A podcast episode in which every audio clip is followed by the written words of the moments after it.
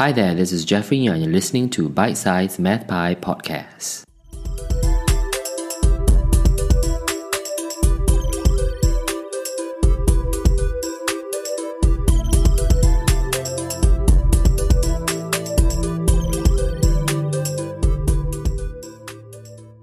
In this episode, we are going to talk about logarithms. You can refer to the show notes of this episode by visiting bitesizemathpi.com spelled P-I. As usual, it is probably easier for you to have the show notes in front of you as I'll be referring to mathematical expressions throughout the episode. What are logarithms? A logarithm is an operation that tells us how many times a certain number, called the base, is multiplied by itself to obtain another number. Consider this equation. Log base 2 32 is equals to x.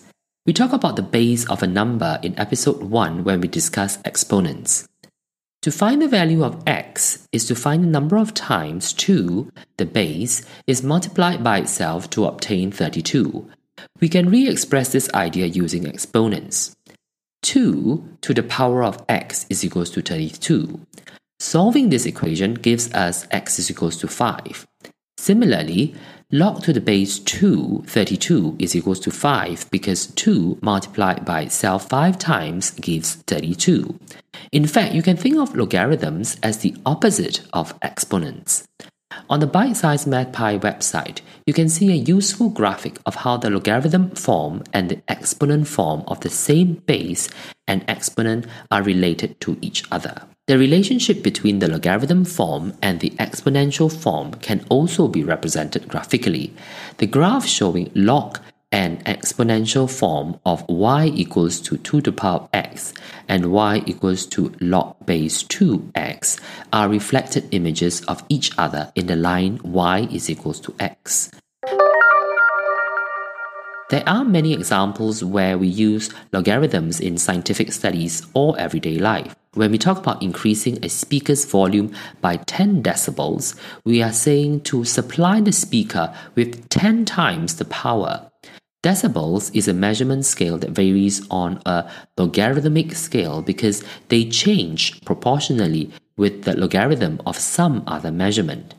Other measurement scales that vary on a logarithmic scale include the Richter scale to measure earthquake intensity, the Mohs scale to measure a mineral's hardness, and the pH scale to measure the acidity of a chemical.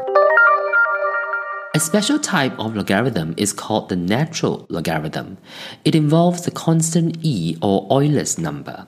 When e to the power of n is equal to m, then base e logarithm of m is ln m, which is equals to log base em, which is equals to n. The constant e has many mathematical applications and is seen in many mathematical formulas. As with the rules of exponents, there are also rules for logarithms. The product rule. The logarithm of a product is the sum of the logarithms of the factor. Log base a of m times n is equals to log base am plus log base an. Let's use an example to help us understand this rule.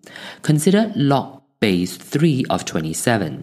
We know that 3 multiplied by itself 3 times gives 27, so log base 3 of 27 is equals to 3. We can express 27 as 27 equals to 3 times 9. Now we rewrite the logarithm equation by applying the product rule and see if we get 3 as the final answer. Log base 3 of 27 equals to log base 3 3 times 29, which is equals to log base 3 of 3 plus log base 3 of 9. Since log base 3 of 3 is equals to 1 and log base 3 of 9 is equals to 2, our equation becomes log base 3 of 27 equals to log base 3 of 3 plus log base 3 of 9, which is equals to 1 plus 2, which is equals to 3. You can prove the rules of logarithm discussed in this podcast episode. If you're interested to know how you can do it, comment on the website or send an email at bitesizemathpi.com. The quotient rule. The logarithm of a quotient is the difference between the logarithm of the numerator and the logarithm of the denominator. log base a of the fraction m over n is equals to log base a of m minus log base a of n. Try verifying this rule by finding the value of log base 3 of the fraction 9 over 3. The power rule. The logarithm of m raised to the power of n is n times the logarithm of m. Log base a of m to the power of n is equals to n times log base a of m. Find the value of log base 2 of 2 to the power of 3 using the power rule. The base change rule. The base b logarithm of m is base a logarithm of m divided by the base a logarithm of b. So, log base b of m is equals to log base am over log base ab. This is probably one of the most important rules of logarithm. If you want to use the value of a logarithm using a calculator, you need to change the base to 10 because the calculator only calculates logarithms with base 10. You might see a log or lg function on your calculator. This function calculates the result of the logarithm of a number with base 10. Actually, log base 10 of x is equals to lgx with lg as a short form for logarithm with base 10.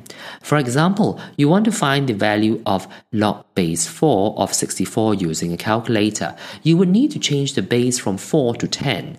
So you would need to express log base 4 of 64 as log base 10, 64, over log base 10 of 4 first before finding the quotient of log base 10 of 64 and log base 10 of 4 using the calculator. From these four logarithm rules, we can derive other properties of logarithm. Examples include log base a of b is equals to the fraction 1 over log base b of a using the base switch rule. Log base a of 1 is equals to 0. Log base a of the fraction 1 over b is equals to negative log base a of b. And the last one, log base of the fraction 1 over a of b is equals to negative log base a of b. There are many more notes and examples of how to apply these rules of logarithms in the practice questions of this episode, and you can find these practice questions on the website. What have we covered in this episode? We learned what are logarithms and how logarithms and exponents are related to each other. We learned some real life applications of logarithms such as the Richter and decibel scales. We learned the product, quotient, power, and change base rules of logarithms. Lastly, we touched briefly on using a calculator to find the value of a logarithm by changing the base to 10 first. Remember, you can always refer to the show notes to have a look at again at what we had covered in this episode and also attempt some of the practice questions for this episode. The solutions of these practice questions are also available. If you have any questions or feedback about this episode, drop me an email at bitesizemathpi at gmail.com, leave a comment on the website bitesizemathpi.com, or visit the Bite Size Math Pi Facebook page. I will try and answer your questions about what you hear on this episode or some math related question as best I can. Until the next episode, take a bite of logarithms.